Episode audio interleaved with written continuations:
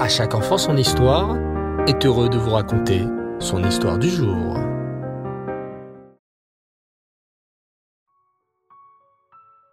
Bonsoir les enfants, j'espère que vous allez bien. Tout d'abord, un immense bravo pour vos merveilleuses réalisations de notre dernier concours. En Lego, en dessin ou en capla, vos murs cachés de merveilleux trésors. Et justement, à ce propos, êtes-vous prêt à partir à la recherche d'un tout autre trésor? Eh oui, bien sûr. Il s'agit des trésors de la paracha Metzora. Écoutez bien cette histoire. Un jour, le roi de Perse tomba très malade. Il appela à son chevet les meilleurs médecins, mais hélas, aucun d'entre eux ne réussit à le soigner. Le roi de Perse était très inquiet. Il restait allongé toute la journée dans son lit, tant il se sentait faible et gémissait.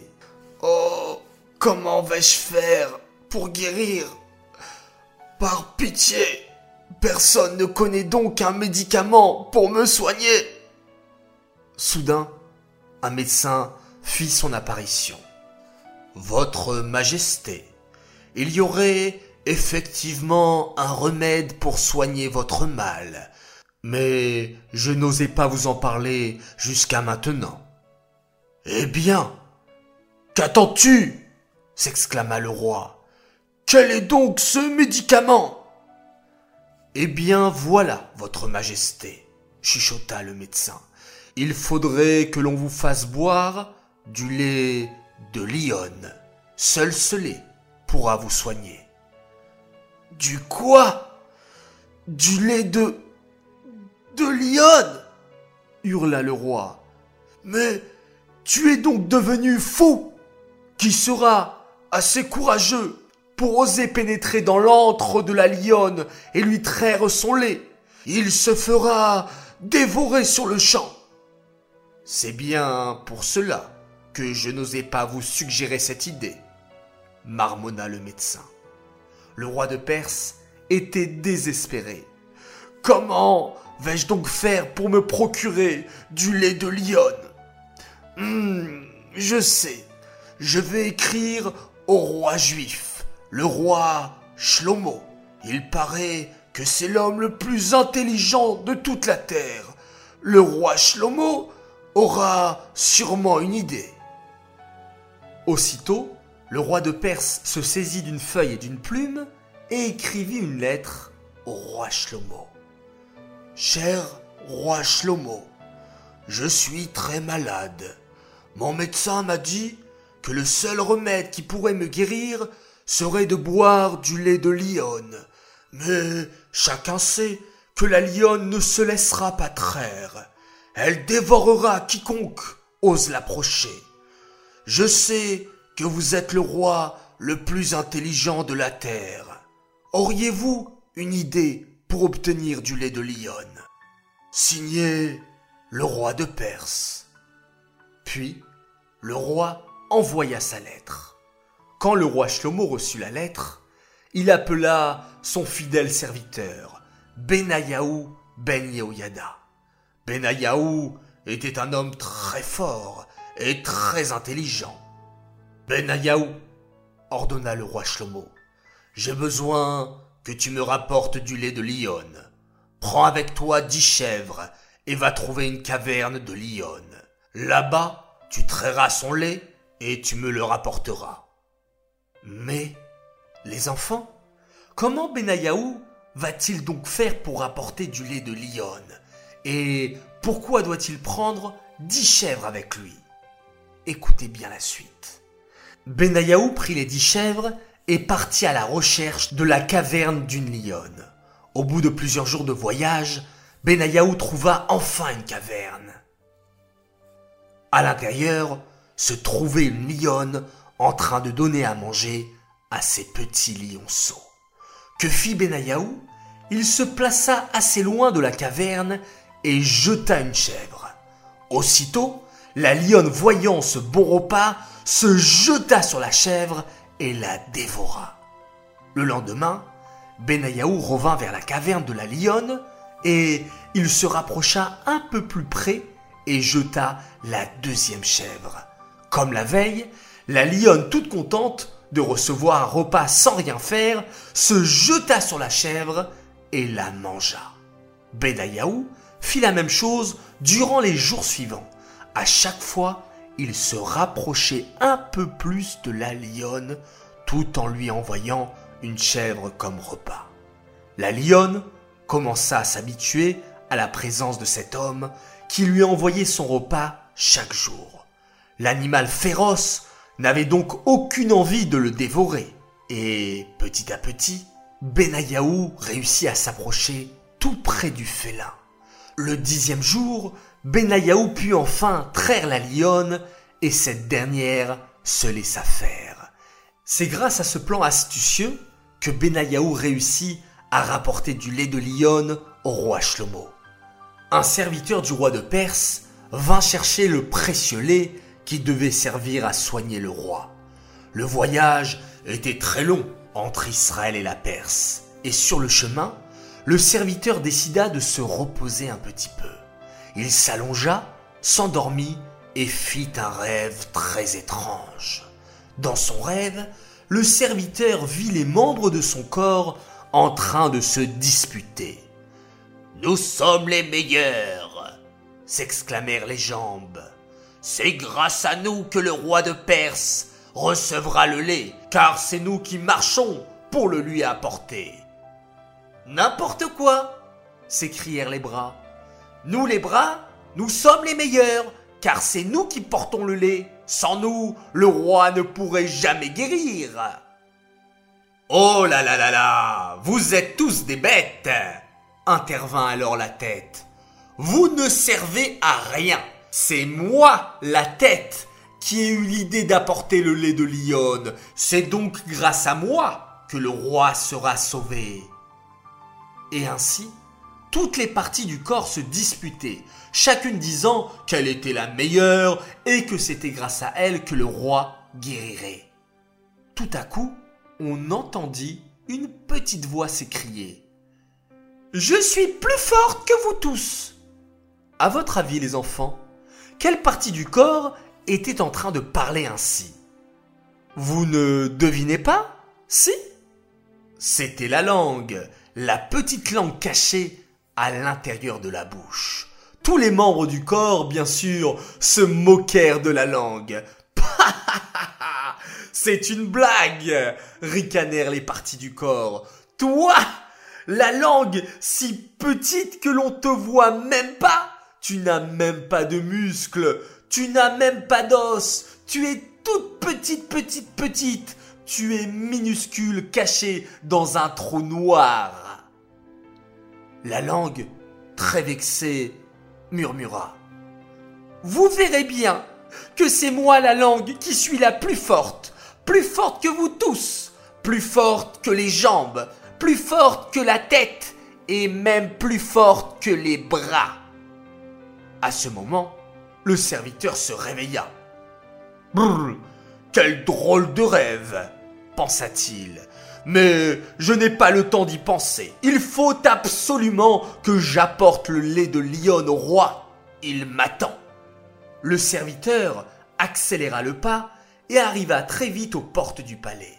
Les gardes le firent entrer et devant le roi, le serviteur déclara Votre Majesté, je suis très honoré aujourd'hui de pouvoir vous apporter du lait de chienne que vous m'aviez demandé. Le roi devint rouge de colère. Du lait Du lait de quoi? Ai-je bien entendu? Du lait de chienne? Oh là là Ce serviteur ose se moquer de moi alors que je suis mourant qu'on le jette en prison. Il sera condamné à mort dès demain matin. Sans rien comprendre de ce qui lui arrivait, le serviteur vit des gardes lourdement armés se saisir de lui, l'attacher et le jeter dans une cellule sombre et obscure. Le serviteur éclata en sanglots et pleura, pleura, tant et tant qu'il s'endormit. Et il se mit alors à rêver. Riait la langue. Vous voyez que j'avais raison. C'est bien moi la langue qui suis la plus forte. Par la force de mes paroles, le serviteur va être condamné à mort. Et vous, vous tous, les membres, vous allez mourir. Tous les membres du corps se rassemblèrent autour de la langue. Langue, langue, pardon, pardon. C'est toi qui avais raison. De toutes les parties du corps, c'est toi, la langue, qui a le plus de pouvoir. Avec de simples mots, tu es capable de tout transformer. La langue réfléchit et dit J'accepte vos excuses. Ne vous inquiétez pas et laissez-moi faire. Le serviteur se réveilla alors en sursaut et comprit qu'il avait encore une chance de ne pas être tué le lendemain matin. Et le lendemain matin, la potence était déjà prête pour mettre à mort le serviteur du roi. Le roi, toujours furieux de l'épisode de la veille, s'exclama Serviteur, avant de mourir, est-ce que tu as une dernière volonté à exprimer? Le serviteur murmura en se jetant au sol. votre Majesté, je vous en supplie, j'ai fait une terrible erreur hier.